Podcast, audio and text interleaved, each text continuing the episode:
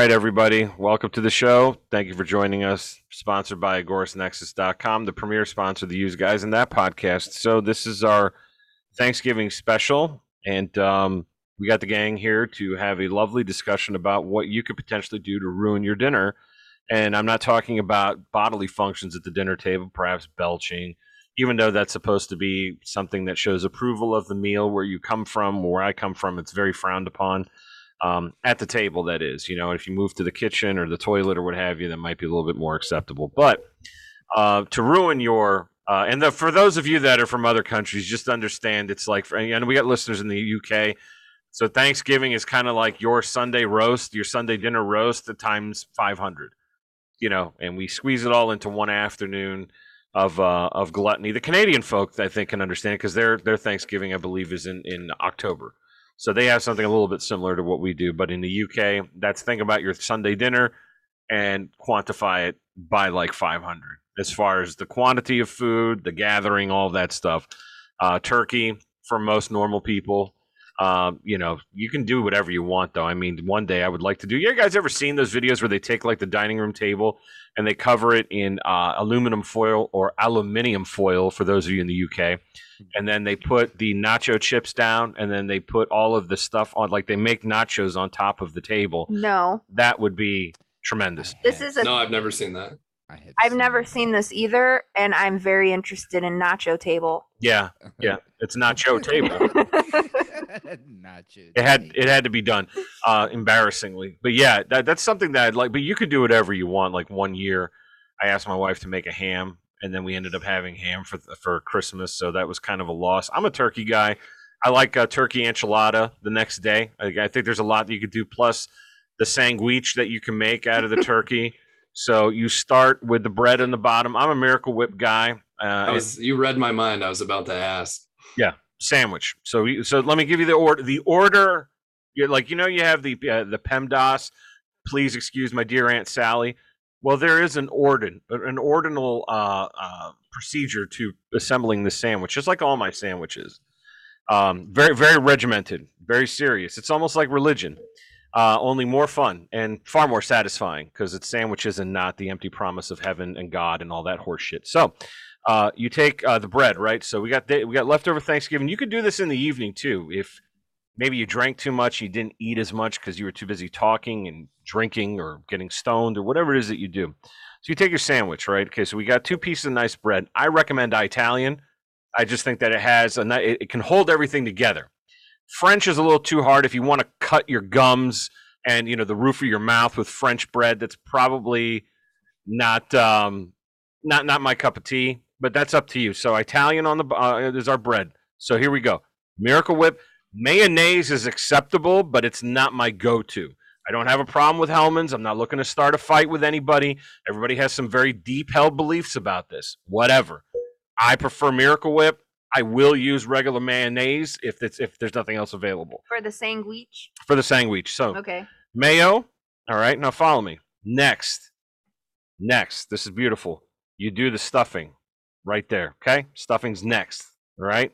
Then you put the turkey in there. Nice turkey right there. Now this doesn't come with the turkey, ladies and gentlemen, but I prefer a piece of cheese. Usually a Swiss goes well with turkey. Swiss is a good complement to the turkey. I'm a huge fan. So you put the Swiss on top of there. Now, if you're feeling really adventurous, I'm also a cranberry sauce guy, and I don't want your homemade grandmother's recipe. You put fucking jello powder in there or heroin or whatever it is that you do. I'm not interested. Not, I'm not interested. I like it from the can, and I like the noise that comes out of the can, and I like it because it has lines. Exactly. It has lines so that I can cut the portion for the turkey. It already is perforated for my use. That's why I prefer it. As the ribbed for your pleasure. Ribbed for my asshole's pleasure on the way out. Um, so I, I like to put that on there. And then, of course, I am a, a, a honey mustard guy. Now, that depends. If you use the cranberry, that's generally not something that's going to mix well together. If you don't use cranberry, but you do have the Swiss on there, Swiss, turkey, and honey mustard are, are an excellent combination. If you haven't tried it yet, please do. Put that on there. Cut diagonally. And you it's put, not like a savage. You put okay? the stuffing on the sandwich as well? Absolutely. Or on the side? No, no, no. On the side. Okay. On the sandwich. This is a leftover Thanksgiving sandwich. I, I was just curious. I mean, I don't know what we're doing it, here. It, it all goes on there. Right. In one. The, the idea of the sandwich is to make it easy for portable eating. Okay. You know? yeah. yeah. That makes sense. Exactly. You you know what I'm saying. I mean, I'd, I'd love to throw the gravy on there and also to put the, like the mac and cheese on there. But like I said, like I don't want to take a shower after I eat this thing. Like, I mean, let's be reasonable here. Get, There's things getting sweaty while you're eating your sandwich. Over there breathing heavy and sweating.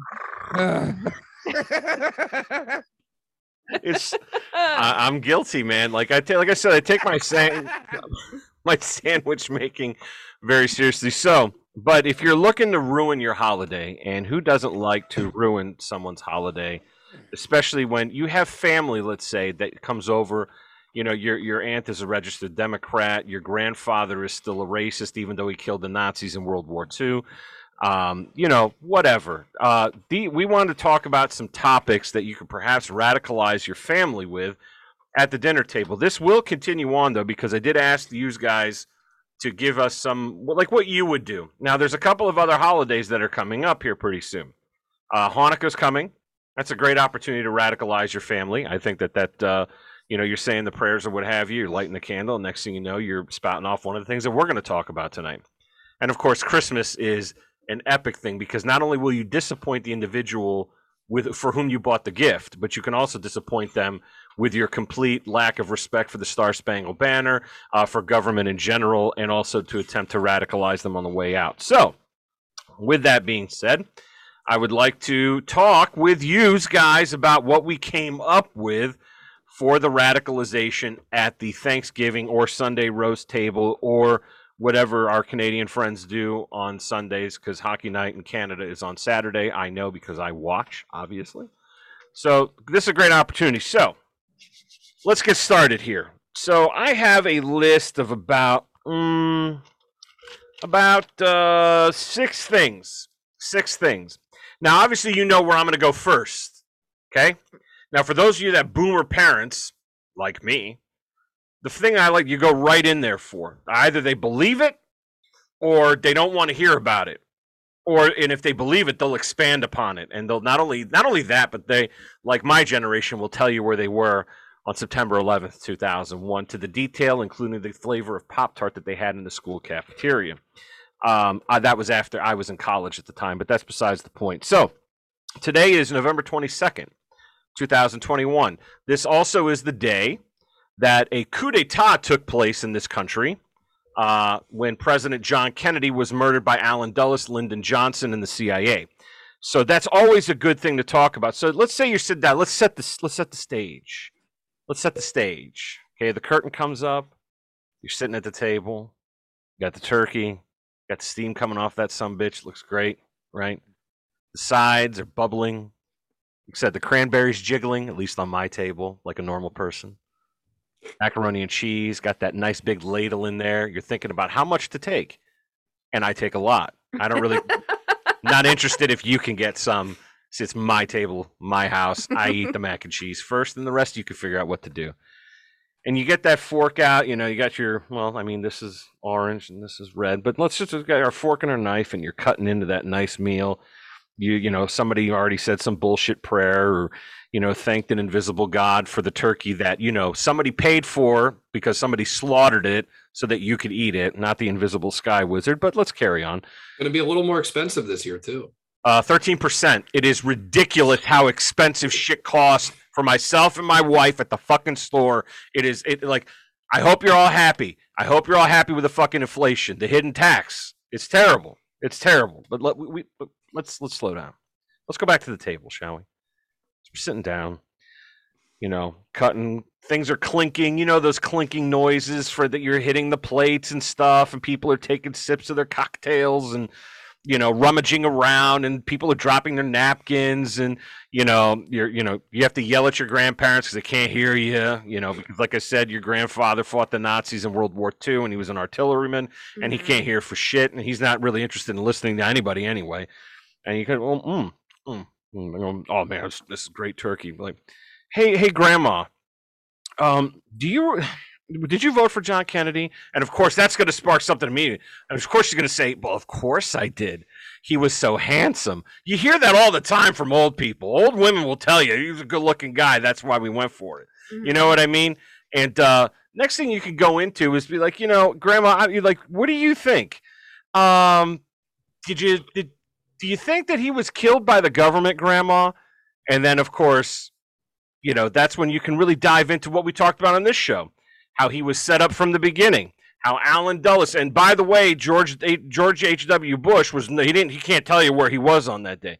Those are kind of the examples that I would like to bring up at the table when you're having these discussions with your family. I recommend it. In fact, I think that you should document them. I mean, there's always a good opportunity to get it on the TikTok, on the YouTube, or whatever the fuck it is that you do. Nobody watch, nobody looks at our uh, Instagram page, and I, and frankly, I don't care. Um, So, but anyway, so that's kind of an example of where I'd like to go with this. We have some more. So obviously on the anniversary of the murder of John Kennedy by the uh, intelligence community and Lyndon Johnson, the uh, vice president, the coup d'etat, that's, this is a great opportunity. So it's a good example. Um, what else do we want to talk about? I would like to kick it over to Brian real quick and see what he has on his handy dandy notepad. Oh, shit. Well, I had the fucking book sitting right next to me, and I totally forgot where I put it. But no, I've been going back through Manufacturing Consent by Noam Chomsky, uh, because that one's a pretty good example, and basically uh, breaks down how much the media is able to control of your daily life. And basically uh, it explains that over time, because it goes back, I want to say, starting roughly in like the nineteen fifties, or that's where they seem to focus for the most part, from what I've read, mm. is like when the news became available on television. But it's not only just the news, it's also like magazines, books, uh, even like academic research kind of stuff is touched on a little bit. Okay. But basically like any form of mass media, which is a system, under their definition, a system for communicating messages and symbols to the general populace uh, for the purpose of amuse, entertainment, information, uh, basically giving the general populace what they're going to need to be folded in, integrated to the structure of larger society. And basically, over time, that all, that power seems to be, oh, okay. Uh, sorry, I lost my train of thought for a second. Oh, that's okay. Uh, it seems to be like, uh, just like anything else, the people that have more money, more power tend to also control that. And it's like, if they're the ones that get to pick the news, they choose what people are talking about, when they're talking about it, uh, how they get to talk about it. And they basically get to choose, uh, a lot. I mean, it's pretty evident. I don't know if it's always been like this, but it seems like my entire life, it's like, okay, like stuff that's always been in the news has been stuff to do with government, business, and then they'll have their, they have experts that get to do their testimony to support whatever the mainstream narrative actually is. And then it kind of gets into the nitty gritty of like, well, who is actually choosing all of this stuff and why? Because it's not something that I think a lot of people think about. And it's also incredibly interesting because Uh, let's see. They break it down in what they call five filters, basically. But uh, what America at least seems to be under is a propaganda model of media. And in a country, say that like the state runs the media, it's like, it's pretty obvious to see that kind of stuff. But in America, it's all technically privatized. So there's a few steps in between. So it's like you can kind of get lost in the mix up and be like, oh, like we're all technically free and like we can say whatever we want. But it's really like, okay, if you have enough people in the right places that pay the right amount of money, it's like you lose all accountability and they still get to do whatever they want. Okay. And it's like there used to be, I I wish I had the book right next to me because I was reading through it last night. But there were, I want to say, back in the fifties, from like the fifties to the eighties, the amount of media through at least the United States was dispersed among, I think, anywhere between thirty to fifty different like parent companies. And then it dropped down to maybe something by, by now, I want to say it's in the single digits. And it's like, I mean, I was raised my entire life to think that monopolies are bad, but it's like, who's regulating these? Because everybody's like, oh, the government should be in charge of all this stuff and be able to regulate it. But it's like, okay, why is that not happening? It's basically my main question. And it's like, okay, we have a perfect example of it right now. Like everybody watched the Kyle Rittenhouse stuff, but it's like the Ghislaine Maxwell trial starting up. And it's like, not, there's not really, I don't see anything about that anywhere except from people that just shit post memes on the internet. And they're all like doomers and fucking conspiracy theorists. And then, yeah, you have all these people from Hollywood that are like, oh my God, like, I can't believe this poor pedophile got fucking shot by a seventeen year old. And it's like, why the fuck, like, what the fuck is actually happening? Like, I like, it, and it's like, you can't even, I, I don't even know that I want to talk to people about this kind of stuff anymore, because it's like, I don't feel like I get anywhere. I don't know if I'm not well equipped enough. I don't know if I just don't care enough anymore, because it's like, you can't, well, they're like, oh, well, he shouldn't have been there. And it's like, like, I mean, do you think the people should have been burning a city down? Like, are we, we're really going to get into like a back and forth over this kind of shit? Like, uh, yes, you could not, you could go all the way back to like the night of conception, and they've been like, oh, like, should they have fucked each other? Should Kyle Rittenhouse even have existed? It's like the same caliber of question. It's like, well, it fucking happened. And it's like, up to a certain point, like nobody got hurt or was doing yeah. anything. And it's like, depending on the day, it's like, I almost feel different about this shit just because I'm so tired of fucking hearing people bitch about it. Mm. And yeah, like, I don't know, man, nothing makes sense. I went away for a month and came back, and it's like, everything's more of a fucking upside down nightmare than it was. And I can't even point out like what the differences are between when I left and when I came back. It's just, shit's fucking spooky. Like, if, if there's one takeaway from this podcast, I want it to be that two people fucked, and then as a result of that, Kyle Rittenhouse killed three people. Yeah, and the news is, and, okay, so again, the news, it's like you have, whether it was erroneous or not, you have, uh, what was it? Was it C N N? Who was it? Was it M S N B C that said he killed three black people, and like everybody just started sharing the shit out of it, and it's like, what the fuck? Like, no, he didn't. And like anybody with a pair of eyes knows that shit. Yeah, but like they're pushing it out there, so there's already like a huge contingent of, of the country. I hope that's the right word, of the country that's like, oh yeah, he killed three black people. He's a white supremacist. He's seventeen. He's going to grow up and do all this terrible shit. And it's just like, what? Like, I, I don't know if that's going to happen. You know what's terrible about this is like we're in the middle of this conversation, and ladies and gentlemen, we have an esteemed guest who has joined us in the middle of this shit show. Oh yeah, sorry. That's why I lost my train of thought a little bit. I saw him join. But Bird, Bird has Bird has joined us for the Super Spreader Special Part Two. Uh, I, I'd like to thank him now that he is here. Thank you for coming on with us, Bird. Thank you, thank you so much. Can you hear? Can everybody hear me? Oh yeah. Yes. Okay, great, excellent. That was. I want you to keep going. That was incredible. I don't even know that where was, I'm going, man. That's the thing. Like, there was like an Alex Jones level rant that just went out in every direction. That was so good.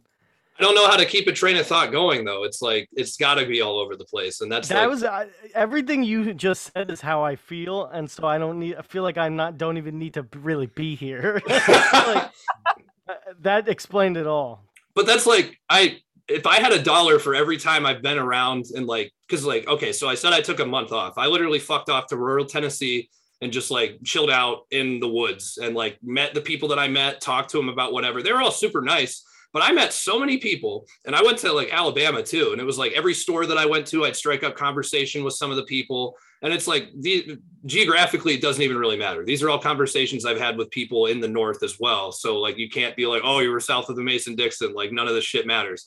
But it's like, there are so many people, and they're usually business owners is what I've noticed, that are like, oh man, like I'd be leading the charge if I knew there were going to be a million people right behind me, but I don't want to be the one guy. But it's literally right. Like how you see all the bots on Twitter all regurgitating the same thing. It's like, I've seen like a thousand different people say that. And I'm like, well, do you fucking understand like how many of you are all saying the same thing? Like, can I just get all of you to meet and talk in one fucking spot at one time? Like, I want to see what happens. But right now they're all isolated. Everybody's afraid to talk to one another, or the people that aren't afraid to talk to each other are so pissed off at everybody else because of whatever's fucking happening in the news, which then ties back into like who actually chooses what the news is, who chooses what you put your eyes on. And they're like, and it all comes down to advertising too, and marketing's involved in that, because like at the end of the day, it's all a business. It's got to be profitable. Ads is, or at least at the publishing time of that book, ads were the best way. And it's like, now there's so much overhead involved in starting a media company, whether it be for newspapers, publishing books,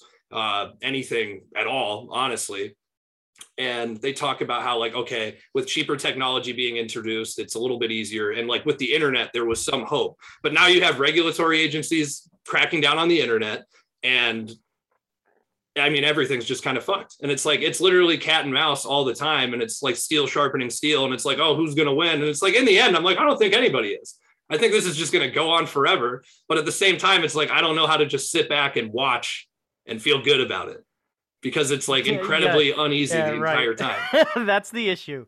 That's the issue is it's obvious what's going on is, are you going to be like, okay, cool. That's, that's pretty funny. Cause that's the only, that's the only option you have. You either got to think that what's happening is hilarious, or I don't know. I don't really actually don't know what the other side is. You, you have to kind of imagine this is a little bit funny. Um, I, at least it's a little bit funny for me.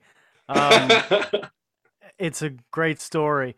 I think um, the other thing that makes me not worry is, um, like, I might be a little bit of a misanthrope, but on the real, most people I can't get mad at, because I feel like when I talk to like my dad, like a, like a like your lock, stock, barrel normie, or like a real normie, yeah. they kind of. They kind of just know know what's going on in the, in the C N N way, like where they're like, "Oh, I guess there's shortages, right?" And they go, "I guess," and then you they just that's it. There's nothing after that. They just go, "I guess that's happening now." And so, like the the only thing is that I disagree with is the way that you sound, the way that you're talking about it makes it seem like this big apocalyptic, um, like oh my god, like rapture event. But it's kind of like really, s- it's slow. You know, most people are kind of just like settling into it and being like, okay, I guess that's happening. And um, I think that's kind of like, I've always been a diversify your funds kind of guy. So I feel like I try to do what I can to detach myself from the the the wave that might come from the mistakes that are made. But like at the same time, I also I, I don't lament this, because it's not like people are dying in the streets, right? No, and it's like I feel like they're kind of just chilling at home, watching television as they always have, and they're just kind of being told things are getting worse, and they definitely are. But people are like already kind of on a, a television and T V dinner I V. A lot yeah, of people, they're inundated. It's kind of, it's like dark humor is probably the best. It's just dark, dark humor, I guess. Um, they're definitely inundated. I think the thing, like, I don't even necessarily know that I'm trying to paint it like it's apocalyptic. I just think it's like the more I learn about it, the more I start reading, and then that gets faster and faster in my head. And I'm like, oh, fuck, like all of these things are all happening all at once. And it's just like, oh, shit. But then it's like, it doesn't really help my worldview at all. And it was already kind of fucked up enough. So it's like, at yeah, what point do you kind of just before you learned about it? That's the annoying part, is that shit was fucked up like, before you learned helping. about it. Yeah, yeah no. So now, now, you know, and then you don't can't do anything. Yeah. You, now you're just at the edge of the vortex where you're just going to be spinning around forever, always looking into the vortex, but never actually going into it yourself. It's yeah. I don't know. I, that's where I'm at. Because everybody's my, like, oh, sorry. That's my anarchism. Well, every, everybody's like, oh, you need to read more. You need to educate yourself. But it's like the Why? more, well, like that's, well, the thing that I've realized, and like, I am by no means an expert at anything other than being stupid and like being willing to read into shit. because yeah. I feel like I'm stupid about stuff. But it's like, the more you read into anything, because that's like, I there's a fucking physics book right back there. It's a Richard Feynman book that I've been going over because he's got some famous lectures that I've been digging into.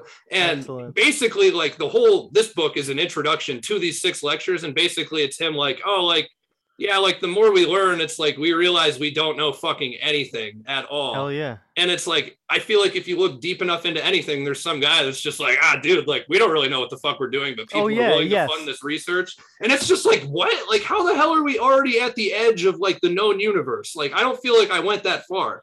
And it's just like all these people, like, and everybody's just like, oh, like, That's just that's just science. That's concrete. But then you go talk to the people that are like actually doing all of the work, and they're like, "Dude, we don't know fucking anything. We hope this is true right now." so but, like true. I don't know. And then you go back to everybody else that read it like once in the news, and they're like, "No, this is it. It's always been it's like this. It's never changing." Mar- it's basically Marvel fans who who are in the media who are just like, "Dude, you got to hear this newest thing." And that's that's all we know about science is that, dude, they found water on Mars. Like, that's all I know about science, because that's what the media told me, and I don't I've never done science research ever, and now that's all coming to a head, just realizing this. I've never read a science anything. Uh, yeah this is that's crazy actually yeah it is it to I think that um I do it for T L E. I just kind of all I do is consume like silly news. Now I don't, we don't really cover serious topics. So the most serious thing that we'll get is somebody farted for sure is, is always going to be involved in a story.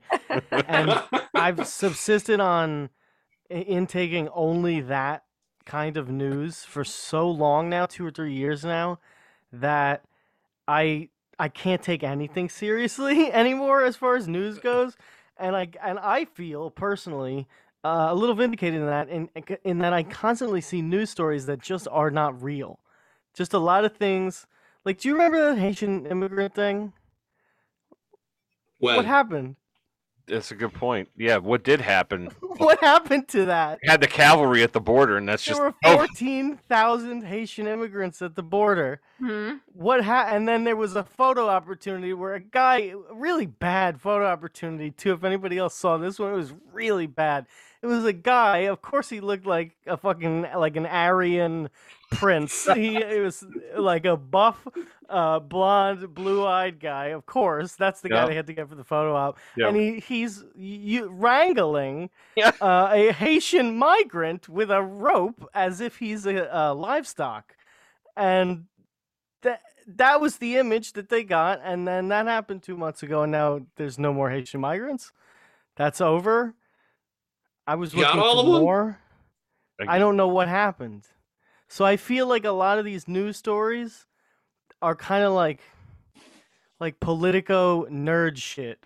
Like, oh, this is happening today. It's like the, the here's the next event.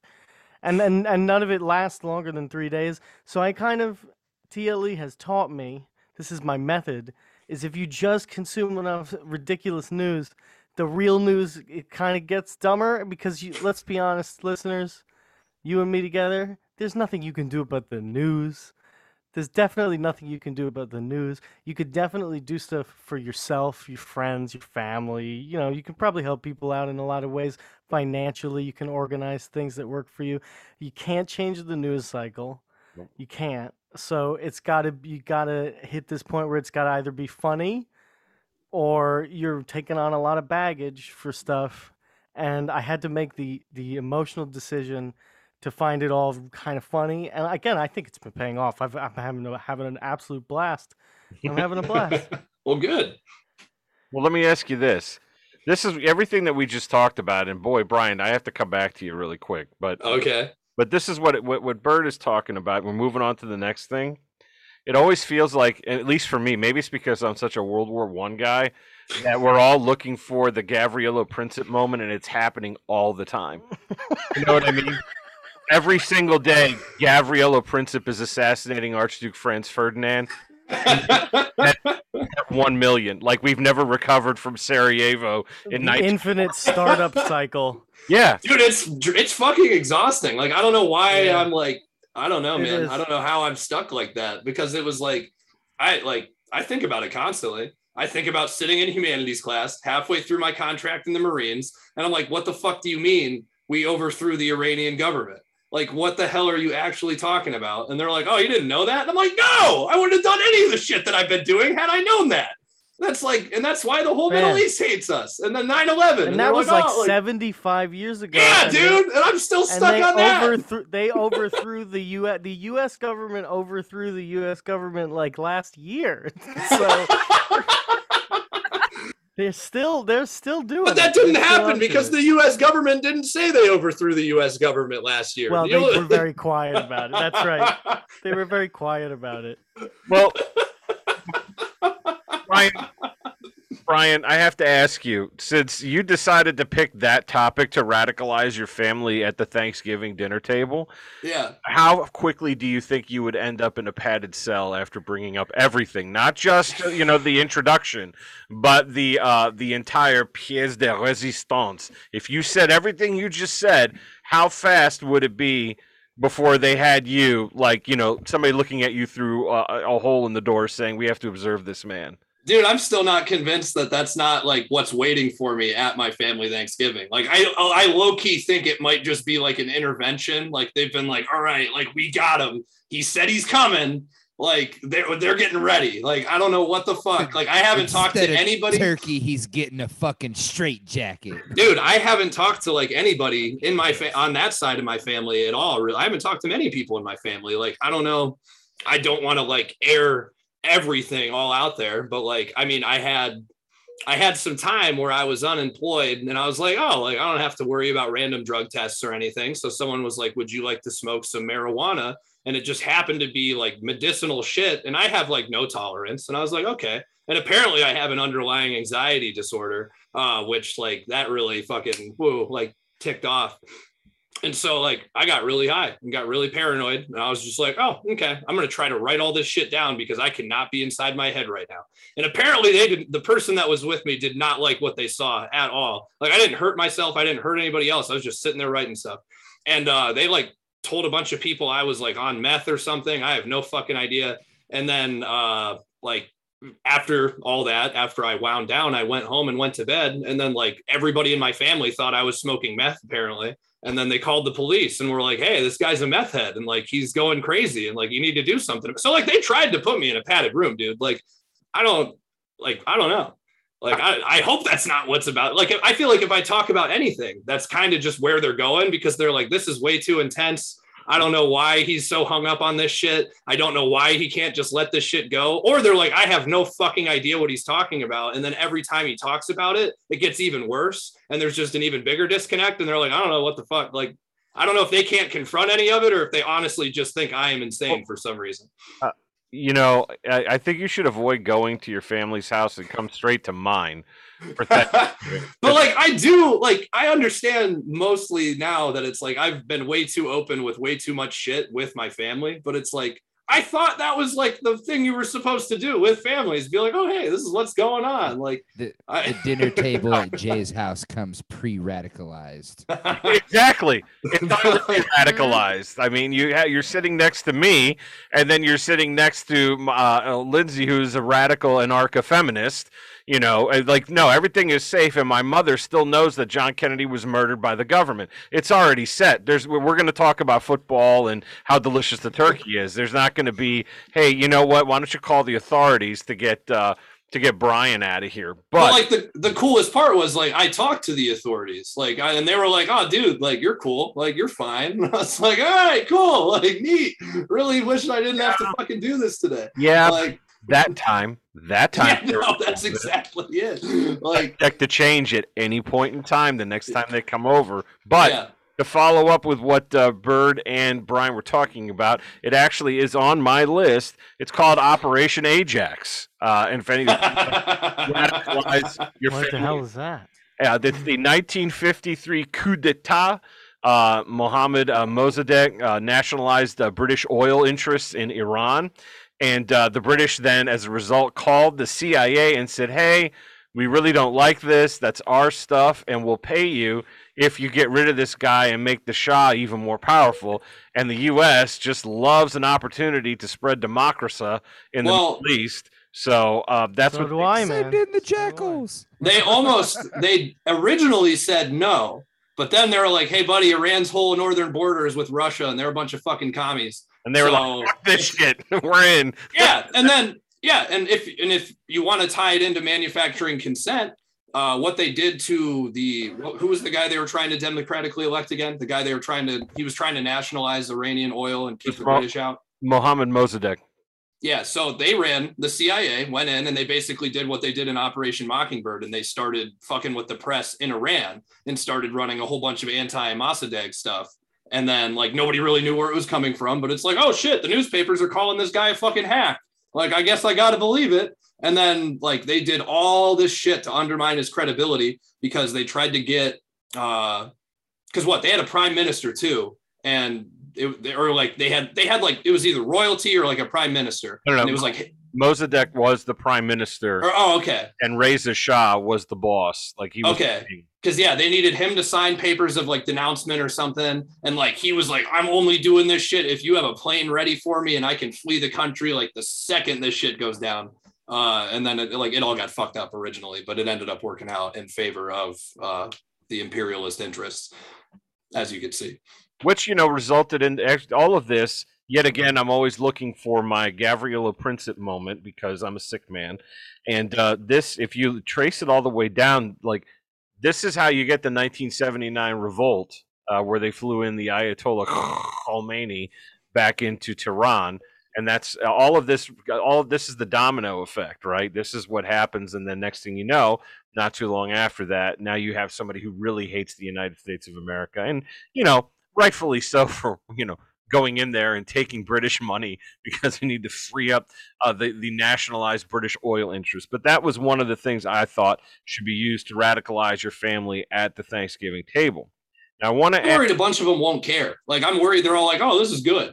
That's what that's the thing that worries me the most. That's a good point.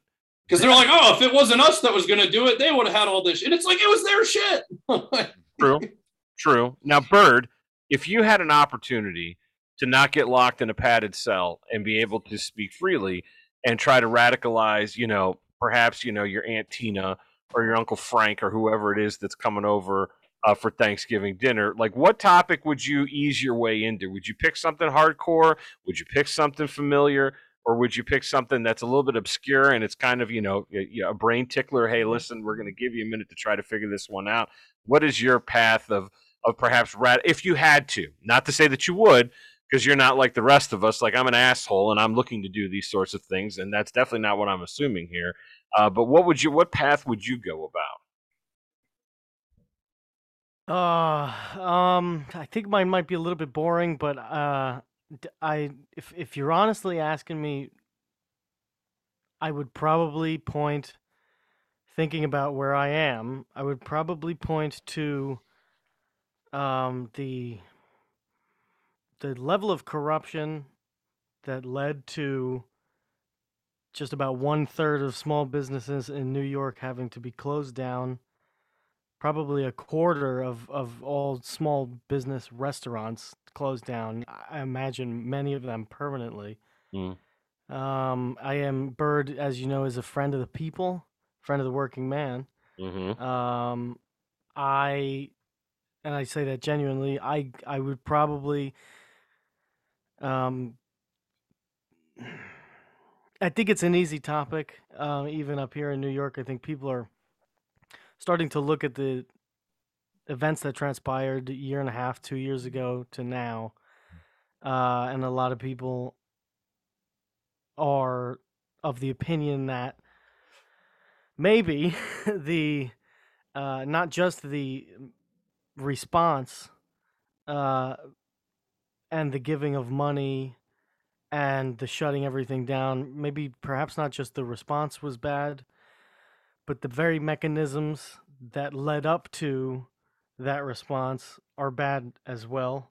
Another example that I would give for that is, well, New York is experiencing the same supply line crisis as just about everywhere else on the East Coast.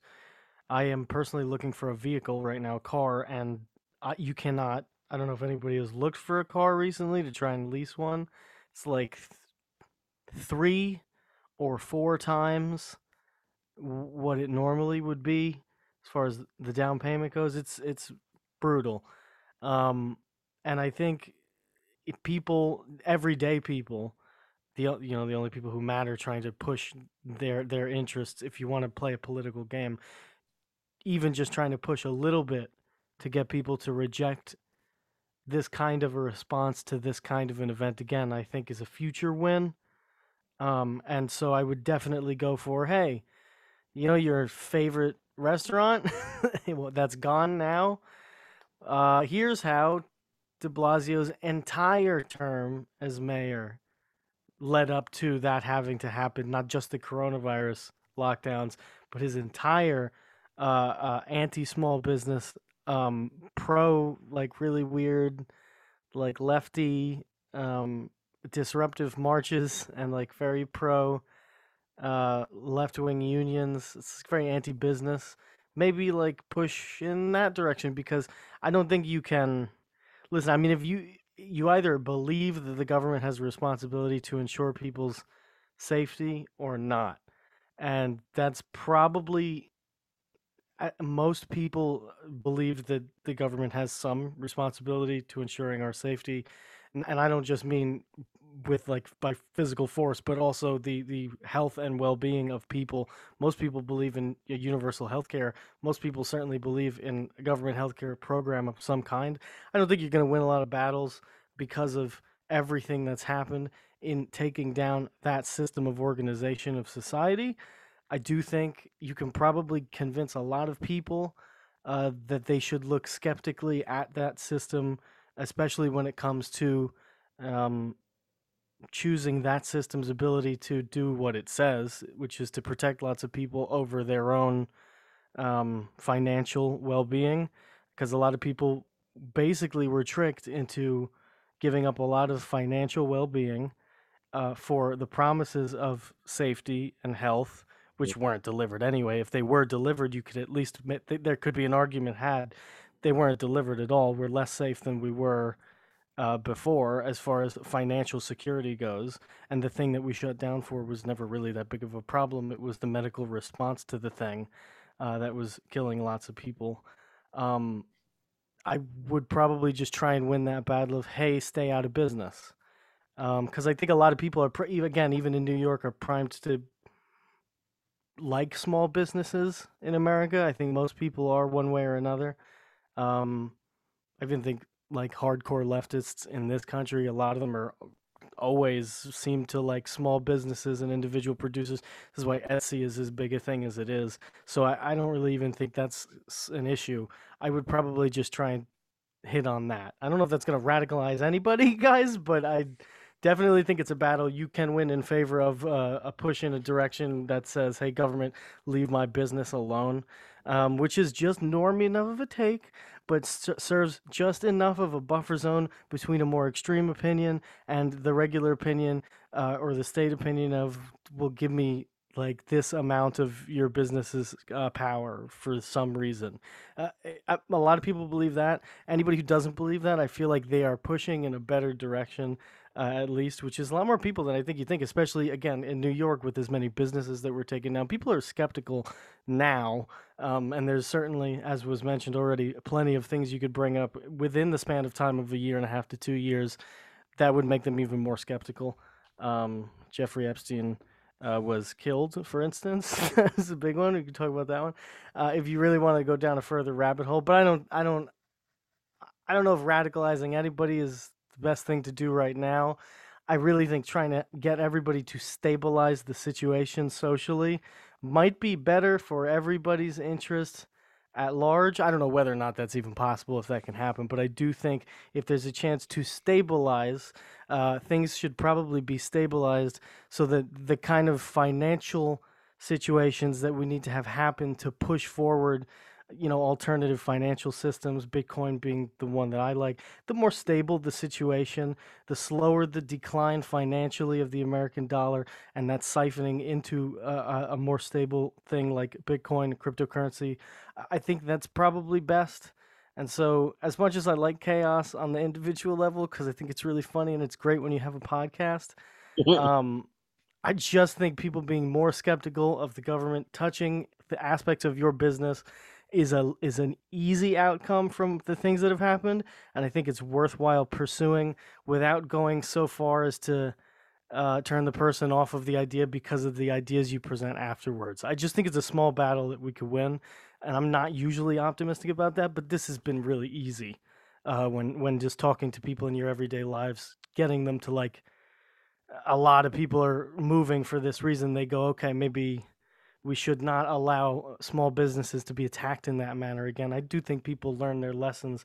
That's why you have so many Cubans in Florida who so predictably vote Republican after being in this country for now up to like three generations. They all still vote Republican because stuff like that, cultural memory, does last. So I think it's a battle worth pursuing to just kind of convince people, hey, do you remember when your father's business was wrecked and ruined like that? Hey, maybe we shouldn't take this approach again. Um, I think that's the best possible solution uh, to that. I think that those are really uh, good points, cogent, and I, I do appreciate where you're coming from.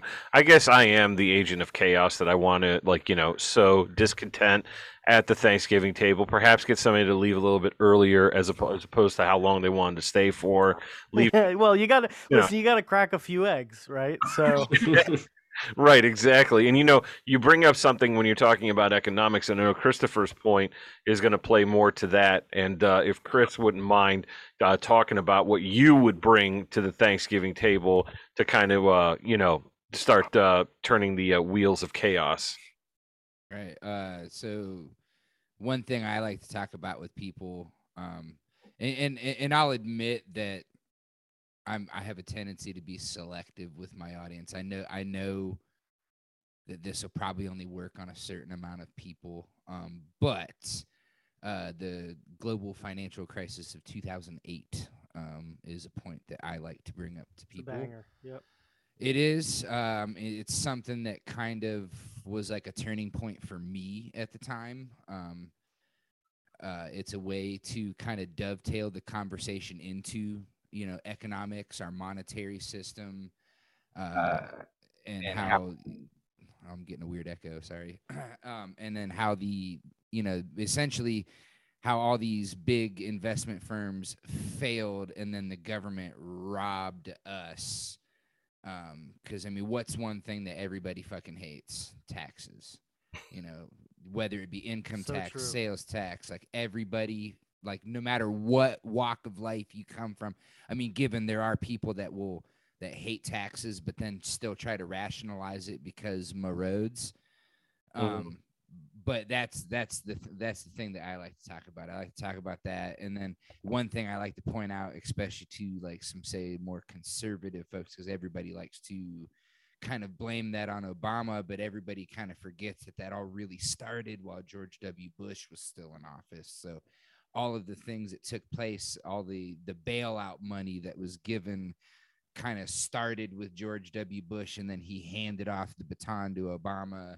And then, you know, it, it, I mean, you could use that to kind of dovetail into multiple conversations. But if you wanted to go the economic route, and you could talk about, you know, especially with some of the, you know, the old timers, like the boomers, like, like I'll admit, like my mother has a tendency, like whenever I start talking about stuff, like my mom has a tendency to be like, really receptive to things, and she'll listen to me, um, whether or not she'll like take it to heart or, or forget about it five minutes later. But during the conversation, she'll listen to me. You know, she doesn't try to commit me, but um, I definitely think that that is a, a good uh, point to talk about with people, and how, how we were essentially robbed. Um, not even essentially, like we were straight up, we were, you know, we were robbed. Um, there's like, to me, there's no such thing as, as, uh, you know, banks that are too big to fail. I think that's such a bullshit fucking term. Um, and, and I also use that to point out the fact that, like, and this is something I'll bring up with like conservative friends or family members, is, you know, because uh, once again, like I can talk to them about, you know, free market ideals, but then try and point out to them that, like, you know, where's the free market at? Can you point it out to me? Because, you know, two thousand eight was like a definitive point that there is no free market. If if something's too big to fail and they're just going to take money from the taxpayers and, you know, money printer go burr uh, to hand out all these, you know, these bailout funds, then that that's not a free market. Like, that's the government meddling with shit that they shouldn't be meddling with. You know, the, the market should, in fact, be free and allowed to do what needs to happen. And if they would have just let all that shit fail, like, yeah, it might have hurt for a little bit, but all they did was just kick the can down the road. And then once again, dovetail into Brian's point about, you know, how media, you know, back in what, like the fifties or whatever, there was like fifty some companies. And then back in the eighties, everything just started consolidating and consolidating. And then we come into today where there's like, what, five companies that essentially own fucking everything. I think it's five. It's either three or five. Three or five know. companies, companies that literally own fucking everything. It's the illusion of choice. And, and once again, two thousand eight was another example of bigger companies eating up these smaller companies. Like, what was it? Uh, Bear Stearns, like their business was all bought out by, what was it? J P Morgan Chase, uh, which once again, those, like at one point in time, those were probably like all separate banks, and everything just keeps consolidating and consolidating and centralizing and centralizing and, and, And that, like, like I said, I'm losing my train of thought here. Sorry. But, but yeah, two thousand eight is like a good starting point for that, where you can really point that out. And then, like I said, you can go backwards in time and forwards in time and point out all these examples of how everything just keeps consolidating. And there's more and more and more power in the hands of fewer and fewer people. Yeah, I, th- I think that's a, a really good point, you know, and let me ask you guys this, since those of us, like, I'm, I guess I, I'm, I'm the oldest uh, human being here. I think I, th- I'm forty-one, so I think that puts me over the top. But like, I, like we were joking about, like, you know, how, oh, people, like, if you talk about Kennedy to my mother, she'd be like, oh, I was in ninth grade in Clifton High School, and it was the time X, and, you know, they came over the loudspeaker and they told us the president had been shot. And, and you know, my mother will go through this and everybody's crying and all this other stuff. And then I was like, well, it's kind of like nine eleven for people that are a little bit younger, maybe like Brian's age, for example, where, like, you know, that's a moment where, you know, you're still a kid and, you know, you can remember where you were or what have you. And I, I wonder if not, if you guys think that nine eleven, not so much the event, because we're not going to get into whether if there were holograms or missiles. I, I'm not interested in doing any of that. There shit. No towers. There yeah, weren't no, any towers. There weren't any towers, right? Never uh, were. No, yeah, obviously. But what about, like, you know, the response, like just looking at, I mean, not so much the Patriot Act, because, you know, you also have to consider, like, when I talk to people, I'm generally like, and, and not, not so much at the dinner table, but like where I work, I'm talking to a lot of people who do have a fair amount of education, so that I can kind of extrapolate a little bit more on, uh, you know, the, the finer points and getting into the nitty gritty of, you know, the topic, like talking about the Patriot Act, the six hundred and some pages that nobody read, and all the different, uh, all the terrible things that the, happened at black sites and stuff like that, and, you know, not torturing on American soil, but torturing us somewhere else. Therefore, the the you know the Holy Constitution is not being violated, people's rights aren't being violated. But so much like the response, for example, like we just left Afghanistan after twenty years, and nobody has anything to show for it except for, you know, a couple thousand dead Americans, a shitload of dead Afghanis, and lots of money went into a lot of different hands, you know, essentially for no reason. And I always like to bring up the fact that um, I have a friend of mine who was eighty-second Airborne seventy-fifth Ranger Regiment. He's one of the first Americans over there.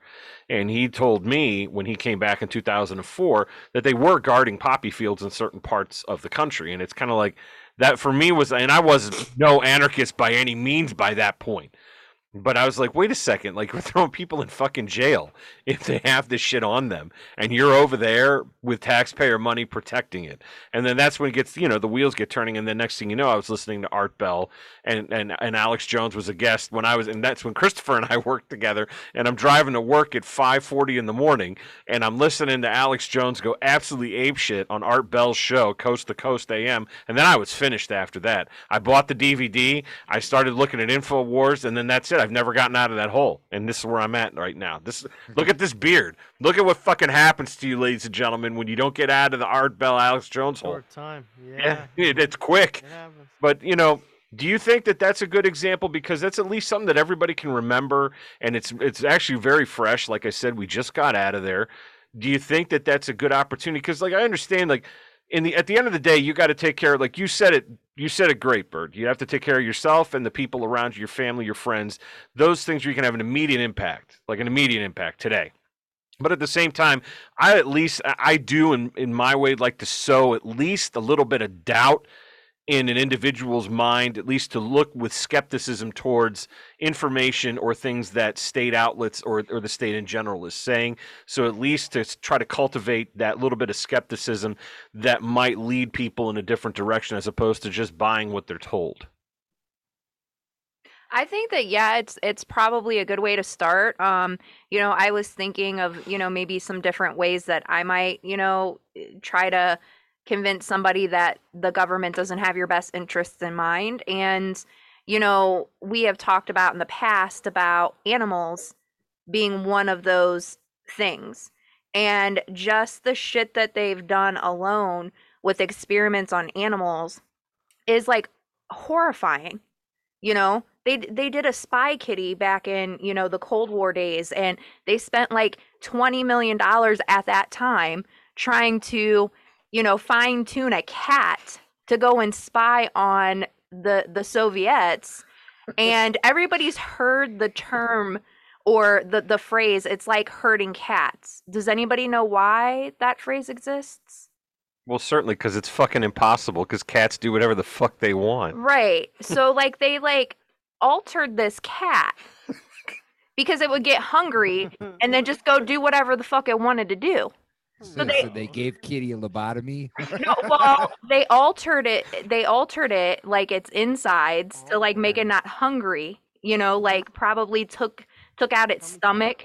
Yeah, and at that point they're like, well, we don't know how long it's gonna live, so they spent, to work. They spent twenty million dollars, like basically, yeah, tor- torturing a cat. Jesus, for their own. Take its. Take its stomach out. Yeah, twenty. I want to see what it does. Yeah. I mean, okay. twenty million dollars yeah, like, to give it a lobotomy and a fucking gastric bypass. one billion dollars mm-hmm. lobotomy of the cat. Right. What happened? Did it get run over in like a fucking parking got, lot in no, I A P? It did get fucking run over by a car. Okay, there you go. That's like it. They spent it all at the end? Well, no, it just uh, got ran over by a car because yeah. it, oh, as it's coming strange. home from fucking Soviet occupied Afghanistan, it's walking through the parking lot of an I A P. I had a hard life. And then kadoosh, yeah. It's over. That was my last day on the job. It was so ridiculous. So ridiculous. It's like that sad music from the end of the Hulk movie just starts playing. Like, I mean, that's the shit that they do, and they did that to a cat. You know what I mean? Like, what the yeah. fuck do you think they're gonna do to you? Well, that's a good okay. point. Well, how about the, so the you brought up the twenty million dollars on this fucking uh the ro- spy kitty, the spy, the spy Robo Kitty, the mm-hmm. anti-communist uh, cat. So, like, you know, in I the like space. Yeah, there. I mean, I think that's a good opportunity for a comic if you, if anybody's listening, but um, they're not. Trust me, maybe, probably not. But you know, like we like go back a time where like we developed. It. I got this for a graduation present when uh, I, I I got my associates first, and I got a present that was a space pen, and it can write in zero gravity, right? So the space pen, it's like amazing. It writes everywhere, writes upside down, whatever. How would you know? I. I, I, bought it. I bought it. I believed it. It does work. He got it as a gift, so got, he he's hoping like, that.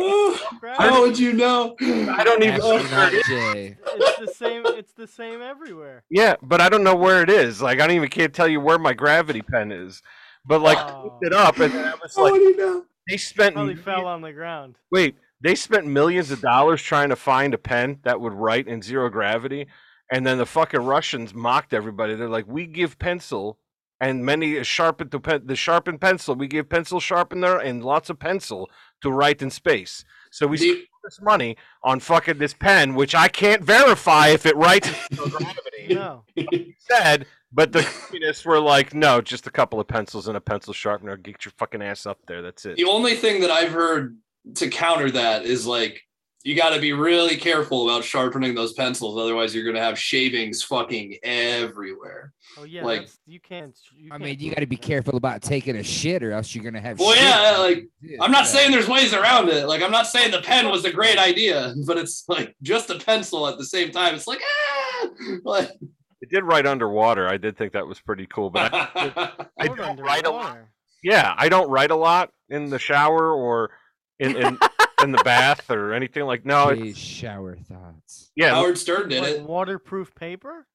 He Brian has waterproof. Yeah, dude, they make that shit. I I got. I thought it was the coolest shit ever in the Marines. They gave me this notebook, and it was like, you can fucking piss on this and write on it, and it won't do like.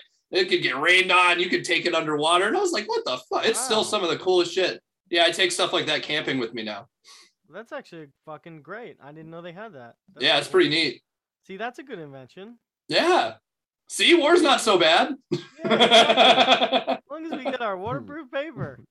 That's good. Oh, we have the cat, the cat, the anti-communist cat that was murdered in the parking lot of an IHOP. That was... like to bring that up. Well, not in an IHOP because it. I don't oh, think, was it a Waffle House? Well, it was in it. You know, like Russia. Oh, they don't have. So it would have been. A, it would have been a borscht house. Dude, you fucking. Oh my god, you're in my head. A borscht house. Oh man, yeah, they don't house have... of borscht. Yeah, borscht. So Russian Russian communists killed an, a cat that was mean to them. No, no, no. Like he's put out a oh. sniper team. Yeah.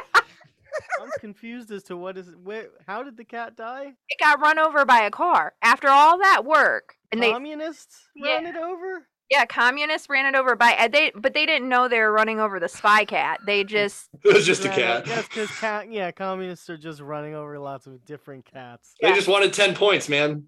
Ten points. Okay. I um, that's a, unjust. I'm gonna say that that's unjust for the cat. And yeah, I agree. Probably wrong. I agree. Um, take out his heart. I want to see if he stays alive. You imagine like they after like they do run over this cat and perhaps they take it home to like eat it because they are in the sil- That is a Fauci move. Yeah. Yeah, you know what I mean. And they're like, okay, let's bring this home. You know, this is a great. You know, we're gonna add this with little potatoes, and we're gonna get hammered, and it's gonna have a nice meal. And next thing you know, this cat has been altered. And then they have to call the like the K G B, and next thing you know, the K G B's inspecting it, and those poor fuckers that thought they were going to have cat for dinner are probably making snow cones in some distant camp in Siberia because they didn't report it immediately that they got a capitalist um, counter-revolutionary cat in the parking lot of a you know capitalist counter-revolutionary cat. How's that for fucking alliteration? I think it's a. I think we're coming up with a lot of good ideas for comic books. I don't know what Marvel's doing, but we we really got it under control here. Um, so I, I wanted to uh, bring up perhaps Operation Mongoose. We already talked about Cuba and how you know the C I A actually was going was committing terrorist attacks in Cuba and how they wanted to hire uh, uh, what is it Santo Traficante and Sam Giancana, who were allegedly members of a certain Italian-American organization that participated in, you know, economics that were under the table, so to speak, uh, and they were going to ha- hire them to kill Fidel Castro. That would be an interesting thing to bring up because, but then again, like I have, like Christopher says, your audience is a huge deal. You really do have to know you're talking to. Like if I talk to most people about this that are that are Brian's age, they're going to be like, "Is it on TikTok?" Like we don't give a fuck. Like we- I still don't understand TikTok, man. Like I don't get it. Is it Vine? Like the mind control program. Knew it. Knew it. Do you get on there at Allbird? On TikTok? No. No. Okay. You're out of your mind. No okay. way. No, no right. way, dude. Fair. That stuff. That's the highest level intellectual warfare device ever developed. Um, that is a civilization-destroying piece of technology. Oh, I really don't. I really, it's one of those things where I'm like, yeah, I'm not. I'm, if if I was the supreme ruler of the United States, that is getting banned. That's getting so banned, man. When you know that when the people, when when it comes out of China, it's a different program.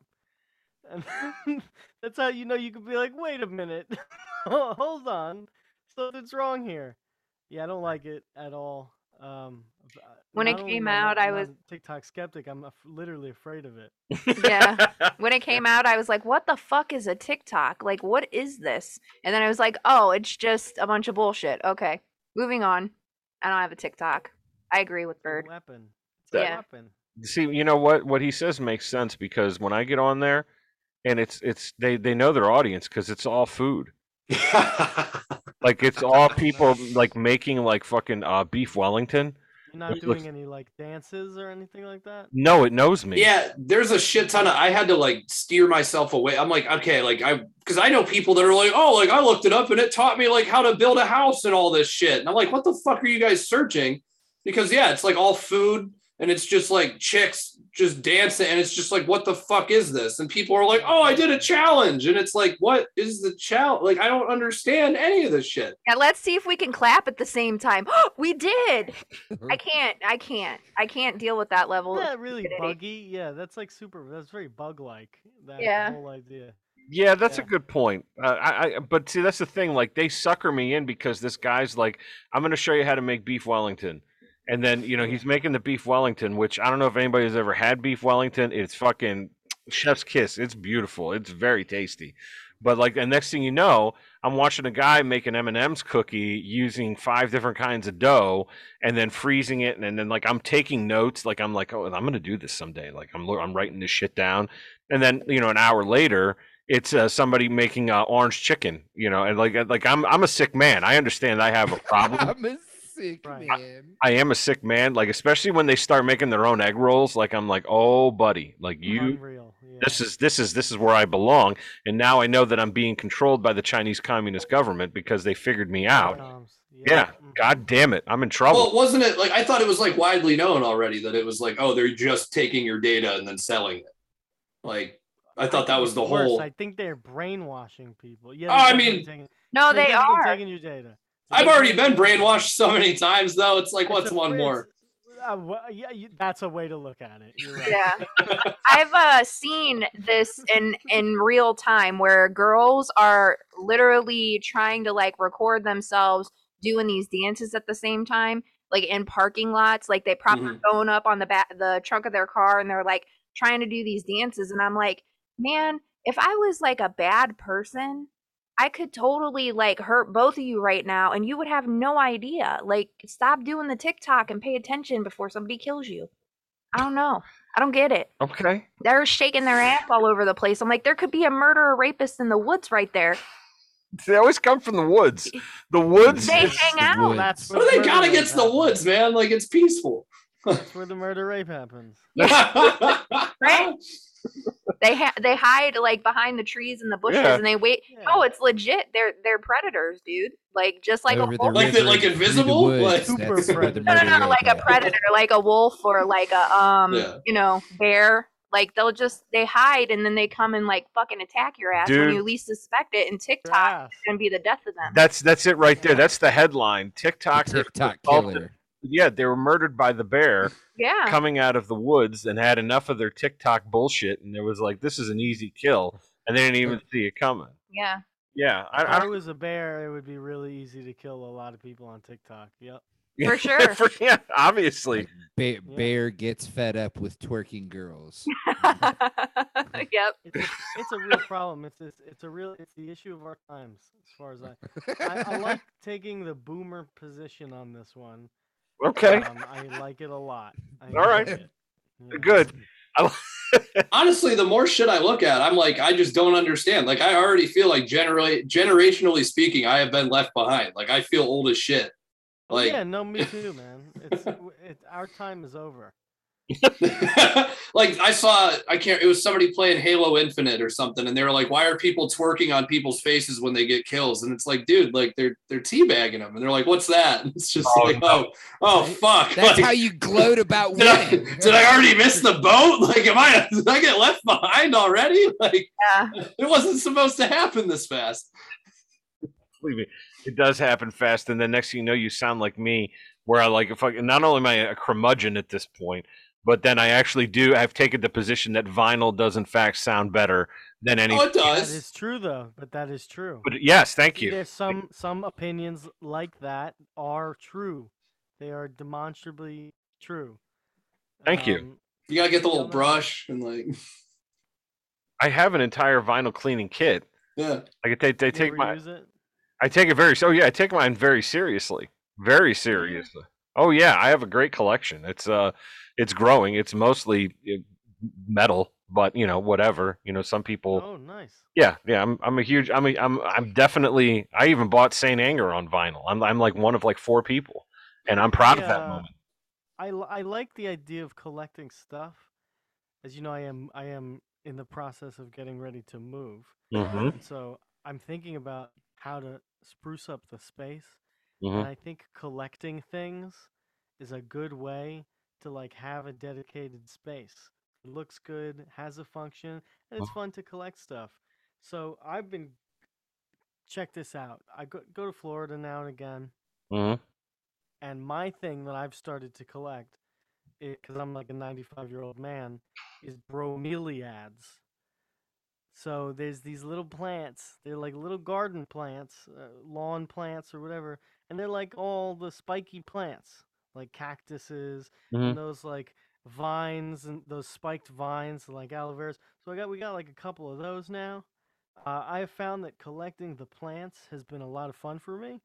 Um, and so I think I'm going to start collecting other things. Vinyl was definitely on the list because I think you can point at the vinyl and you can go look at my awesome collection of shit and how much fucking money I have, right? Which is a secret thing. And then you can be like, they can be like, hey, do you have this? And you can be like, no, I don't have that because it's shit. So- and then you can stand next to it like uh, Patrick Bateman and talk about your music. Yeah, right. Yeah, so I've enjoyed collecting the quiet side, the plants. I used to collect like baseball cards and shit, so I like that. And now I'm looking for a, a showy collection. I've got a lot of books. Motherfuckers don't care about books. But they do care about vinyls. They do care about vinyls. So as far as a flex goes, I'd like to have like a bunch of vinyls of maybe like Afro-Caribbean jazz and maybe um, some obscure shit, right? Because pro- I have Spotify if I want to listen to music that I like. But if I want to have be able to point out stuff and be like, yeah, I have this record. You haven't heard of them? Well, you're a piss poor human. That's what I, that kind of power. I like the idea of it. So collecting things is in my future. Vinyls is definitely at the top. You can do a lot of flexing with vinyls. I feel better already. Like, like I think Bird should come on more often because I definitely yeah. I feel vindicated. Okay, uh, speaking do that of a lot? Do you, do you pull that move a lot? Oh, I have this. No, I do. No, I don't have that fucking. No, no, I, I don't get to flex or pull move on anything. Like, I mean, really, I just, I, I just, I don't know. But he's never thought to do it, but he's going to do it now. Oh, yeah. No, it's it. now. No, it's coming. Yeah. Oh, yeah. It's going to be fun. Yeah. So you speaking have, of like collecting like, stuff. Danzig, no, he's shit. And that's how you can really flex on right, him. Exactly. That's all I'm saying. Yeah, no, that's good. The people collecting N F Ts, like, what the hell does that mean? Like, I don't know. Those, somebody explain that. Does anybody know how that works? Yeah, it's like, like any is, other. Do you know how art collecting works? See, that also sounds like bullshit to me, though. Like, it just sounds like money laundering. A lot of it is money laundering, and the rest of it is gambling. That's all there really is. But like, I don't really understand how cryptocurrency works that well yet either. So they're like, oh, it's like attached to crypto, but it's an image file. And it's just like, what the fuck are so, you talking well, about? It's, like, it's actually a link to an image file. Oh, okay. Um, you the in the N F T does two things. It provides a a in a uh, what word?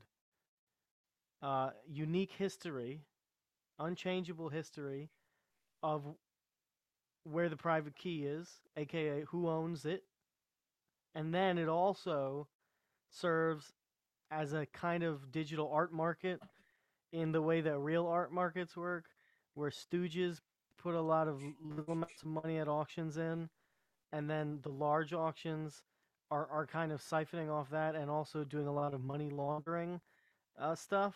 So I think that is what's happening is people are fascinated by the idea that they own a unique piece of, of artwork.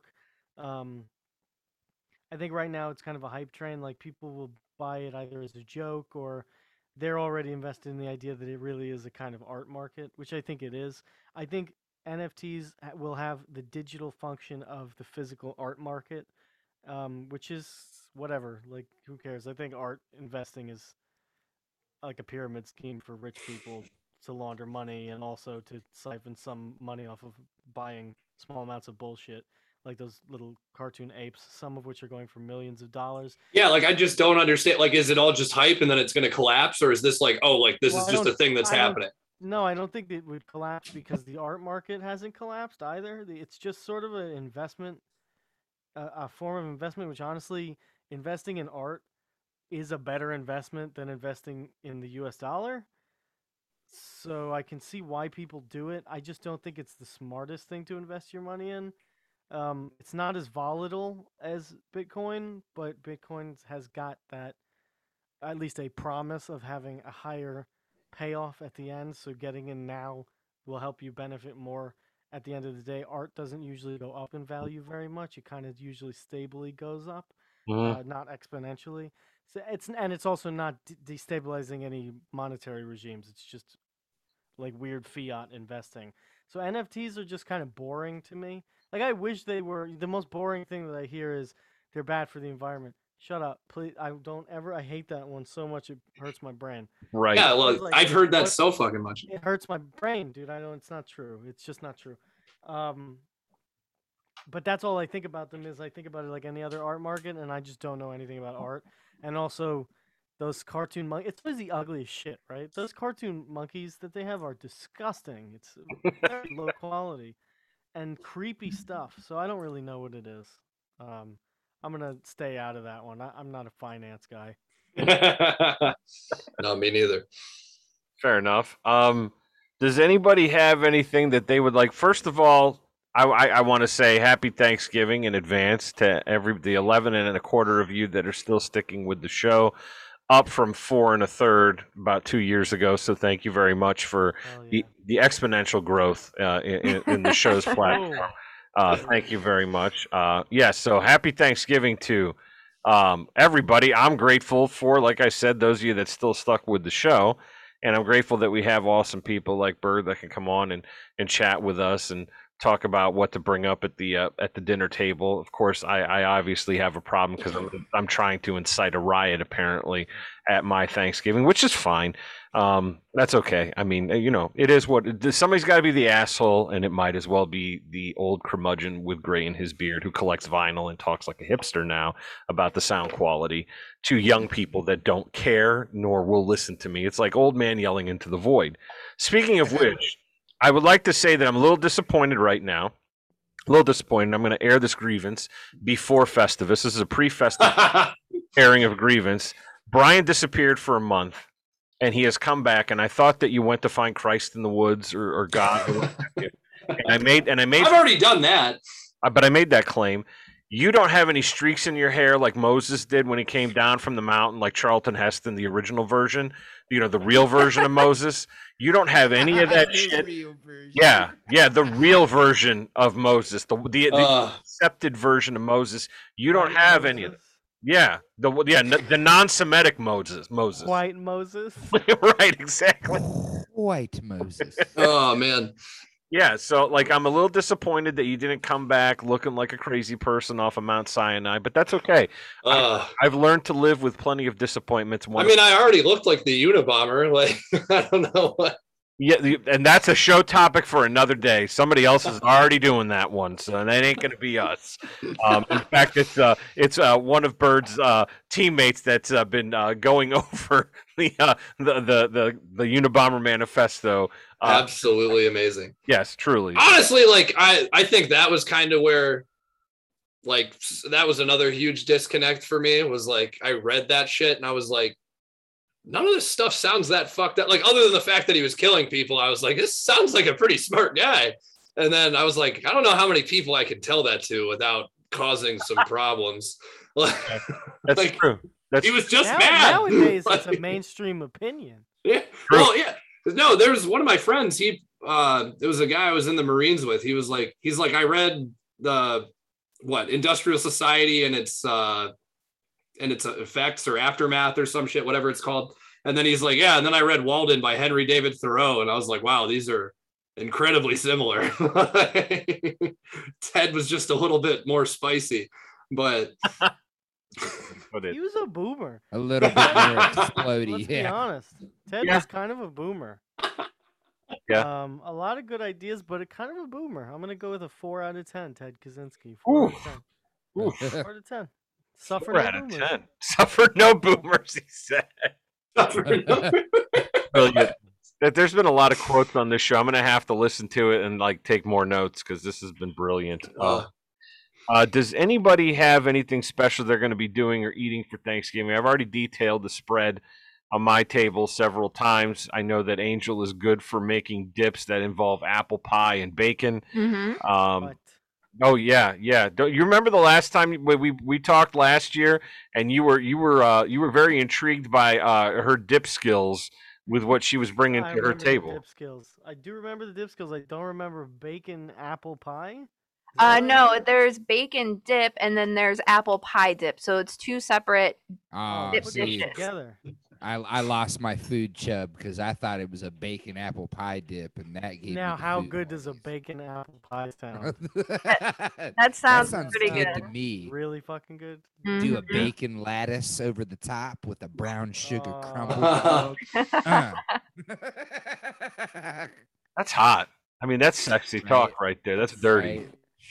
I'll yeah. calm it down. Calm okay, it down. Thank you very much. So does Relax, any... bro. Take about ten percent off. Um, does anybody have anything special they're going to be doing for Thanksgiving? I know that uh, at some point in time, if Brian wants to avoid the padded cell, he'll be eating with me. Um, and hopefully, generally, she'll... always want to avoid the padded cell. Always. That's that's a good default. Uh, what about you, Bird? You got any big plans? I got no plans this year. This is this is the. Uh, breakdown time as far as my moving is concerned, and so mm. I have not dedicated any time to getting a turkey this year or anything. I am lazy as shit, and I'm loving it. And I'm, you know, and I'm gonna buy some Chinese food. That, that sounds right. That sounds pretty fucking good. I yeah, Chinese food still kicks ass. Yes, it oh, does. Yeah. What are you gonna go with? You're gonna do a little. Are you gonna go with something a little traditional, General Tso's chicken? No, that's crazy. no, I. My a few, I got a. I have a, a menu, okay? Mm-hmm. The scallion pancakes. Every time, I love scallion pancakes. I'm a huge fan. Ooh, also, that sounds good. Gonna go for the chicken and broccoli with the sauce in it. I love chicken and broccoli. It's a classic. I love the crunch of the broccoli. I love the weird boiled texture of the chicken. I love that white rice that that is basically sponge cake. uh, it's so good. And then the killer, the real killer, is the barbecue spare rib tips. Oof. The barbecue spare rib tips are a great deal. It's like sixty percent meat, forty percent weird cartilage tendon thing. um, you can get over some of the textural differences. It's a very delicious meal. Have to get that, and so that's what I'm thinking about for Thanksgiving. That's going to be the Thanksgiving plan. I want to get a little of that, some scallion pancakes, and of course, shout out to New York, a Snapple peach, a Snapple peach. All right, this that sounds like worsh a solid plan. It all down. worsh, worsh, worsh it all down. It's like we have this thing where we live. Uh, where people uh, will plur will put a plural on anything. Like for example, like Aldi, the you know the uh, German chain of grocery stores. We Aldi's. know people. Yeah, they'll they'll call it Aldi's or they'll yeah, call. It, I do that. Yeah. Okay, so, so it's not a that's not a local thing, Chris. We were wrong. I thought that this was a strictly Northern Ohio thing where everybody has to make a plural at Walmart's. Aldi's. Yeah, Aldi's. Yeah. Who says Walmart's? Walmart's. Oh, the Walmarts to get me a washcloth. Oh my goodness! People so from Massillon, wash my butts. People from Massillon, Ohio, talk like that. No joke. I'm so sorry. It's true. It's it's it's fact. Massillon, Ohio is the is is the Newark, New Jersey of Ohio. It's oh, wow. it's yes. You want to avoid it at all costs. It's Big just L. Yeah, that's yeah, that's no yeah. good. It's not good at all. I still, to this day, have never experienced a thing in my like life that is like New Jersey. Like, I do not understand that place. Nothing like it. It's a unique place. It, like, I I can't put it into words, but it's just, yep, yeah, this is New Jersey, and I don't yeah. want to be here. Like, it's like a big apartment. Well, and, listen. The air, and the air tastes how shit smells. Well, wait. So, like, Bert, I, I, I went out to visit some family over over the summer. Then I drove out. My, my kid and I drove out, and um, I, I totally forgot that I wasn't permitted to pump my own gas. I like I pulled up to the pump, and I start oh, to get out. I forget about that. Yeah, and the attendant is like, "Can I help you, sir?" And I'm like, no, no, I'm good. He's like, no, seriously. Like, what do you want? Like, I'll put it in. And I, I, I sat in the car while this man filled them up, and I looked over at my kid, and I'm like, we don't tip these people, right? Like, we don't give them money for putting gas in the car. Like, right? Like, what do you do? It's emasculating feeling, too, because it's like, oh, I'm just going to sit in my fucking car and watch this guy pump my gas, I guess. Like, I, I don't didn't, know. I didn't take it that way. I took it as a very bourgeois move. Like, I'm yeah. having the proletariat fill my, my tank with gas while I sit here and observe them from upon high as they perform this duty. You know what I mean? Like, it was almost like I got elevated for a class right before I got on the you know, the Garden State Parkway to get the fuck out of Dodge. Um, it is a unique place. I tried to go to the beach. There's nowhere you can park that you that's free. There's no there's no free parking. Wait, the shore? Yeah, oh yeah, like down oh, yeah, Point. No. Yeah, down Point Pleasant. No, no Point no. Pleasant Beach. There was nowhere. The park. Popular beachhead on the East Coast. There's no, you're not gonna, no way. I just wanted to see the water. Like I was like, let's. I was like, let's park your car. Brown. It's brown. Yeah. a good it's thing. Google Maps. I, a good thing I didn't find a place to park there because I could. Like I'm not kidding you, Bert. It was like one o'clock in the morning, and I'm like, okay, everybody should be gone by then because you know I'm from a small town in Ohio where nine thirty at night. One o'clock in the morning, you thought the shore was gonna be empty. Yeah, yeah, yeah, yeah. I'm I'm I'm a total outsider. Like it's my on a native, Friday night, right? A, that Saturday, but you know whatever. You know, oh, yeah, on. Excuse me, but yeah, like I said, I'm from a small town. Well, I was born in New Jersey, but I've lived out here my whole life. So, like, I, I've, t- I've totally forgotten any of my roots. Apparently, only certain words come out at certain times. At least that's what my wife has told me before. And I'm like, I do not have a New Jersey accent. Some things you say, you do. And I'm like, oh, well, I guess you can't shake it all. It's a Jersey thing, as Kyle once said. Um, it's a Jersey thing. It's yeah, Jersey. You wouldn't understand. But, uh, yeah, I'm so I'm like, in a, I live in a town where, like, nine thirty, it's dead. Like, it's dead like a fucking that's mausoleum. Tough. Oh, it's quiet, very quiet. So, like, I'm like, oh, you know what? It's one o'clock in the morning. Most of these people have to be tired by now. It was one hundred fifty outside. Like, it's disgusting. No, no. I got there and I was like, fuck, there's nowhere to park the car. There's the, like, and like for free. I was like thinking like I would be able to parallel park someplace. No, yeah, a lot of people doing methamphetamines out there. So a lot of space needed. I guess so. I guess so. And they served the cheesesteak late, which I guess is good. I didn't have one. Sure they do. It's the East Coast. Yeah. Yeah. I didn't. I didn't get one this time. There was. I. I got regular. I got pizza from a rest. I forget the name of the pizzeria, Bird. They actually trucked the water in from Brooklyn. Not kidding. Did they really from the tap in Brooklyn? Yeah. There's. They said that Brooklyn has the best water. I mean, I cannot it's verify. Got great water. It's got great tap water. Yeah. So that's oh, what. Dang, you can't dig it well. No, irradiated or whatever. Right, you get water from Secaucus, you're gonna have a few heads, you know, an extra thumb, yeah, or what have you. To operate a place like New York City, you need the water to be cleaned, cleaned and sent into the tap. There's, it doesn't work otherwise. Fair enough, but this pie was really good. It was, uh, it was exactly what I expected, and I'm not much of an of an onion and sausage guy, but this the, this like place. That. It was good. It was really good. I like that. I like that a lot. I yeah. Like that, a lot. That nice. I like th- shitting on New Jersey, though.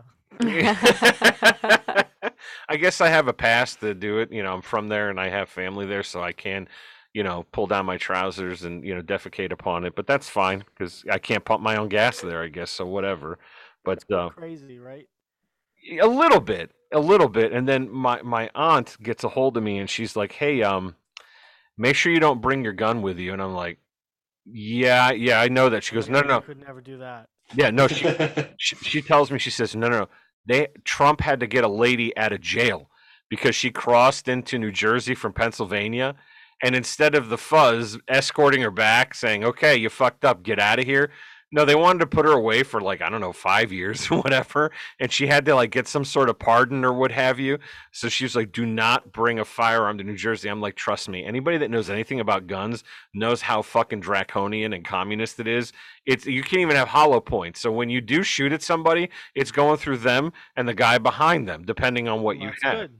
Yeah, you always want to make sure you eliminate all possible threats, right? Uh, Including that New suspicious Jersey, grandma. New Jersey, you know? Looking out for the for the little guy. I guess. I guess so. Um, does anybody shoot one? You might as well shoot them all. I guess so. Yeah, that's what they do in Newark anyway. Um, Bird, would you please plug away on all the different uh, things uh, that you do, all the platforms, the T L E oh, wow. podcast, all that for um, our. T L E Bird Archist on Twitter, and you can listen to Timeline Earth anywhere you can listen to any podcast. Outstanding. Uh, does anybody have anything before we wrap up, Christopher? Uh, nope. Uh, nothing major coming up. Uh, my band started recording, um, so we're working on our album. It's probably gonna be a couple months uh, before we're done because we got like eleven or twelve songs. Although we did last night, like we instead of finishing recording the one song because my one guitar player had to leave early, we instead created our hidden track for the album. Cool. That's nice. And it is a filthy Christmas song. And when I say filthy, I mean filthy. And it's only like forty-four seconds long. It's pretty. It, it, we were laughing our asses off last night. So anyways, yeah, that's, that's totally cool. Irrelevant. But anyway, fast and dirty. Yeah, that, that's what we're working on. So excellent. Excellent. Excellent. Very good. And Brian, finally. Oh, uh, happy Thanksgiving, Pilgrims. That's about it. I'm good. Happy Thanksgiving, Pilgrims. Well done. What about you, boss lady? Um, I just have for the fans um, coming up, we will have some um, twelve days of Christmas, kind of. We're releasing some of our Patreon content, so be on the lookout for that as an extra special thank you and a Christmas gift to our fans. So coming out um, around Christmas time. All right, fantastic. And uh, I would also like to say thank you to Bird and happy Thanksgiving to Bird and his uh, upcoming Chinese dinner. Uh, I'm always grateful yeah. for the t- opportunity to chat with you. Uh, I uh, enjoy all of your content. I enjoy your takes, and uh, I'm really, uh, I'm really glad that you were able to make it on the show today, man. Thanks for being a friend of our show. Thank you so much for inviting me. That was very sweet. Um, thank you for, uh, well, if you I, listening to T L E, I, you know, I love that. I put a lot of work into that, and I mean, I, I just love hearing that. Thank you so much. Oh, it's our pleasure, man. It it, it sincerely is. Uh, I would like to th- wrap up by thanking our sponsors, such as Team Mandalore, who keeps cycling very weird, I Paint Akron, where all accidents are happy accidents, and Ray Faba, fine artist and design from the Great Lakes. But this time has come, ladies and gentlemen, where we discuss the contents of your backside. So with uh, Thanksgiving fast approaching, your window of opportunity to get good homemade gay soap has passed. However, Hanukkah is approaching. It will be on the twenty-ninth, and that's eight crazy nights of an opportunity to clean yourself with Todd's Gay Soap. So if you're having family over, you're spinning the dreidel, uh, maybe some latkes, a little brisket, gefilte fish. I'm really not into that. I'm filet of fish, not gefilte fish. But the brisket and all of that's delicious. A little potato action there. Uh, um, the latkes, maybe a blintz. That would be nice. Nobody wants to sit next to you enjoying this delicious food, this wonderful cuisine, while you have a dirty asshole sitting next to them. My friend Todd and his soap from Akron Apothecary, homemade gay soap from gay, gay hands to your ass to keep you nice and clean for the holidays, because it is soap for that ass. Thank you very much, ladies and gentlemen. Don't forget, John Kennedy was murdered by the government, and uh, read the book, uh, Devil's Chessboard, uh, when it comes to Alan Dulles and the C I A. Uh, excellent. Uh, I, you won't you won't be able to put it down. It's tremendous. And uh, check your rear view after you read it, because uh, you never know who's watching. Thank you to Bird once again. And happy Thanksgiving, everybody. I hope you have a great time. To the twelve and a quarter of you, the numbers just went up just because Bird's here. That's the only reason why we got the bump. Happy Thanksgiving, everybody. I hope you have a great week. We'll talk to you soon. Bye. Bye. Bye.